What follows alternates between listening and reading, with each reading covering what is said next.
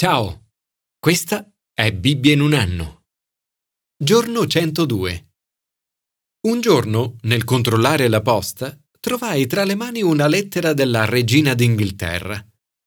Era un invito a pranzo. All'inizio pensai fosse uno scherzo, ma non lo era.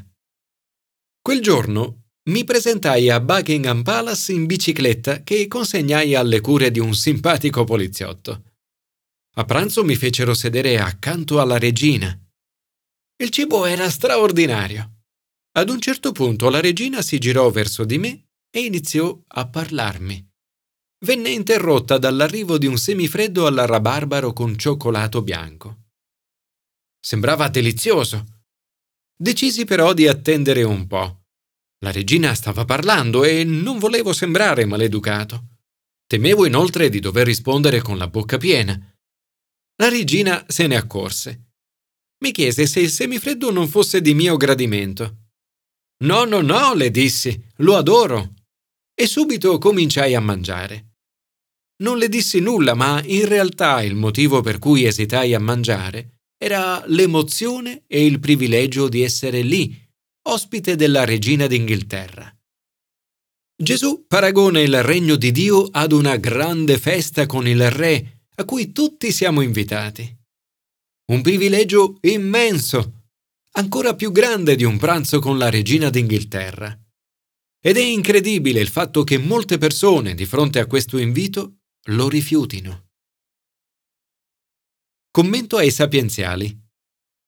Rivolgersi a Dio come al Re. Vi è mai capitato di essere oggetto di disprezzo a causa della vostra fede? O di affrontare scherno e derisione da parte di coloro che vi circondano? A me sì. A volte nella vita ci scontriamo con difficoltà non perché stiamo facendo qualcosa di sbagliato, ma perché stiamo facendo qualcosa di giusto. In questo salmo l'autore si rivolge a Dio come Re. Che Dio sia il Re e il vero capo di Israele è un'idea comune nei salmi. La sofferenza non è necessariamente il risultato della disobbedienza al re, ma piuttosto la conseguenza per averlo seguito. Dal punto di vista del popolo di Dio, l'opposizione non è necessariamente segno di fallimento. Tutto questo ci è accaduto e non ti avevamo dimenticato. Non avevamo rinnegato la tua alleanza. Non si era volto indietro il nostro cuore i nostri passi non avevano abbandonato il tuo sentiero. Questo salmo è quello citato da Paolo nella lettera ai Romani, quando chiede se qualcosa ci può separare dall'amore di Cristo. Per causa tua siamo messi a morte tutto il giorno, siamo considerati come pecore da macello, ma in tutte queste cose noi siamo più che vincitori grazie a colui che ci ha amati. Come ho avuto modo di vedere tante volte nella mia vita, il Re è fedele. Risponde al nostro grido di aiuto e il suo amore non viene mai meno. O Signore, mio Re e mio Dio, alzati, vieni in nostro aiuto, salvaci per la tua misericordia. Commento al Nuovo Testamento accettare l'invito del Re. Il regno di Dio è una festa, è un banchetto. Beato chi prenderà cibo nel regno di Dio. Gesù ti invita a questa festa. Ti invita a sperimentare la generosa ospitalità e l'amore di Dio. Non sarà un incontro solo con Lui, ma una festa celebrativa con tanti altri ospiti. Il cibo che Gesù offre è cibo straordinario, capace di soddisfare ogni tua fame del cuore. Riempie il vuoto spirituale, soddisfa la tua fame di senso e scopo nella vita, di perdono e di desiderio di vita oltre la morte. La bevanda del banchetto è in grado di soddisfare la sete spirituale di ogni cuore umano. La cosa triste è che molte persone non vedono una festa, ma qualcosa di noioso, e così trovano scuse per non venire. Ma tutti uno dopo l'altro, cominciarono a scusarsi. Una delle scuse che le persone sollevano è la proprietà. Ho comprato un campo e devo andare a vederlo. Ti prego di scusarmi. Un'altra è quella dei beni. Ho comprato cinque paia di buoi e vado a provarli. Ti prego di scusarmi. Un'altra ancora ha a che fare con le persone. Mi sono appena sposato e perciò non posso venire.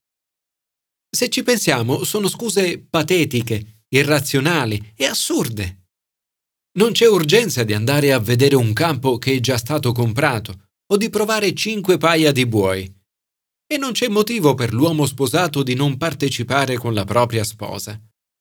Non c'erano problemi di spazio. Eppure se applicate all'invito che Dio fa alla grande festa nel regno dei cieli, queste parole di Gesù suonano ancora oggi come vere, ma tutti, uno dopo l'altro, cominciarono a scusarsi. Gesù parla poi del costo di seguirlo. Esorta la folla a sedere prima a calcolare la spesa e poi ad esaminare se può affrontare l'impresa. Dice se uno viene a me e non mi ama più di quanto ami suo padre, la madre, la moglie, i figli, i fratelli, le sorelle e perfino la propria vita, non può essere mio discepolo. Gesù vuole essere la priorità numero uno della tua vita, al di sopra anche della famiglia e della tua stessa vita. Prosegue, colui che non porta la propria croce e non viene dietro a me non può essere mio discepolo. Un'immagine, la croce, che indica la possibilità di difficoltà e sofferenze. E infine, chiunque di voi non rinuncia a tutti i suoi averi non può essere mio discepolo. Gesù ci invita ad aprire le mani e a mettere tutto ciò che abbiamo a sua disposizione. Ma in tutto questo non dobbiamo dimenticare che il costo di seguire Gesù non è nulla in confronto a 1. ciò che riceviamo. Gesù ha preparato per noi una festa, un banchetto, che nient'altro su questa terra può eguagliare. 2. Il costo di non seguire Gesù. Gesù ha detto che coloro che trovano scuse non gusteranno la mia cena. Non ci potrebbe essere un costo più alto di questo, perdere tutte le benedizioni che Dio ha preparato per noi. 3. Quanto è costato? Gesù ci chiama a portare la nostra croce. Ma la piccola croce che portiamo non è nulla rispetto a quella che Gesù ha portato per noi. Per questo non perdere tutto ciò che Gesù ha preparato per te. Accogli il suo invito alla festa del regno di Dio e invita altri a farlo. Gesù stesso ci dice, esci subito per le piazze e per le vie della città e conduci qui i poveri, gli storpi, i ciechi e gli zoppi. Signore, grazie per il privilegio di essere invitati al tuo banchetto nel regno di Dio. Oggi apro le mani e metto tutto ciò che ho a tua disposizione. Commento all'Antico Testamento. Adorare Gesù come nostro Dio e Re. Gesù è l'unico vero Re. Ciò che dovremmo fare è adorare Lui e Lui solo. In questo brano troviamo un avvertimento riguardante l'adorazione di altri dei. Siamo inoltre fortemente invitati ad evitare indovini, sensitivi, coloro che esercitano divinazione e sortilegio, negromanti o quelli che interrogano i morti. Non c'è bisogno di adorare le stelle quando possiamo adorare colui che le ha create. Non sprecare tempo, energia o denaro con coloro che pretendono di parlarti del tuo futuro. Per quanto riguarda il futuro, lascia che sia Dio la tua guida. Ci sarà un momento nella storia di Israele in cui si dirà Dovrai costituire sopra di te come re colui che il Signore tuo Dio avrà scelto. A differenza di Dio, ovviamente, questo re umano non sarà perfetto. Sarà soggetto alle tentazioni in cui caddero tanti re di Israele e di Giuda e in cui cadono ancora oggi molti capi. Queste tentazioni includono immoralità, avidità e orgoglio. Il brano introduce poi la figura del re ideale. Questo alto ideale della monarchia si compirà quasi completamente in Davide, ma non completamente. Davide sarà alla base di speranza per l'arrivo di un nuovo re sul trono di Davide e sul suo regno. Gesù non solo è il re ideale, è anche il profeta ideale. Mosè profetizzò che ci sarebbe stato un profeta come lui che avrebbe pronunciato le parole di Dio.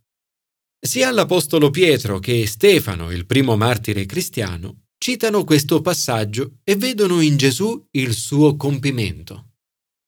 Che privilegio straordinario è vivere in un tempo in cui il regno di Dio è stato inaugurato da Gesù. Il grande profeta è sorto.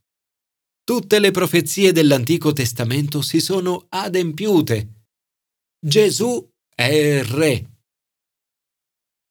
Signore Gesù, tu sei il mio Dio e il mio Re.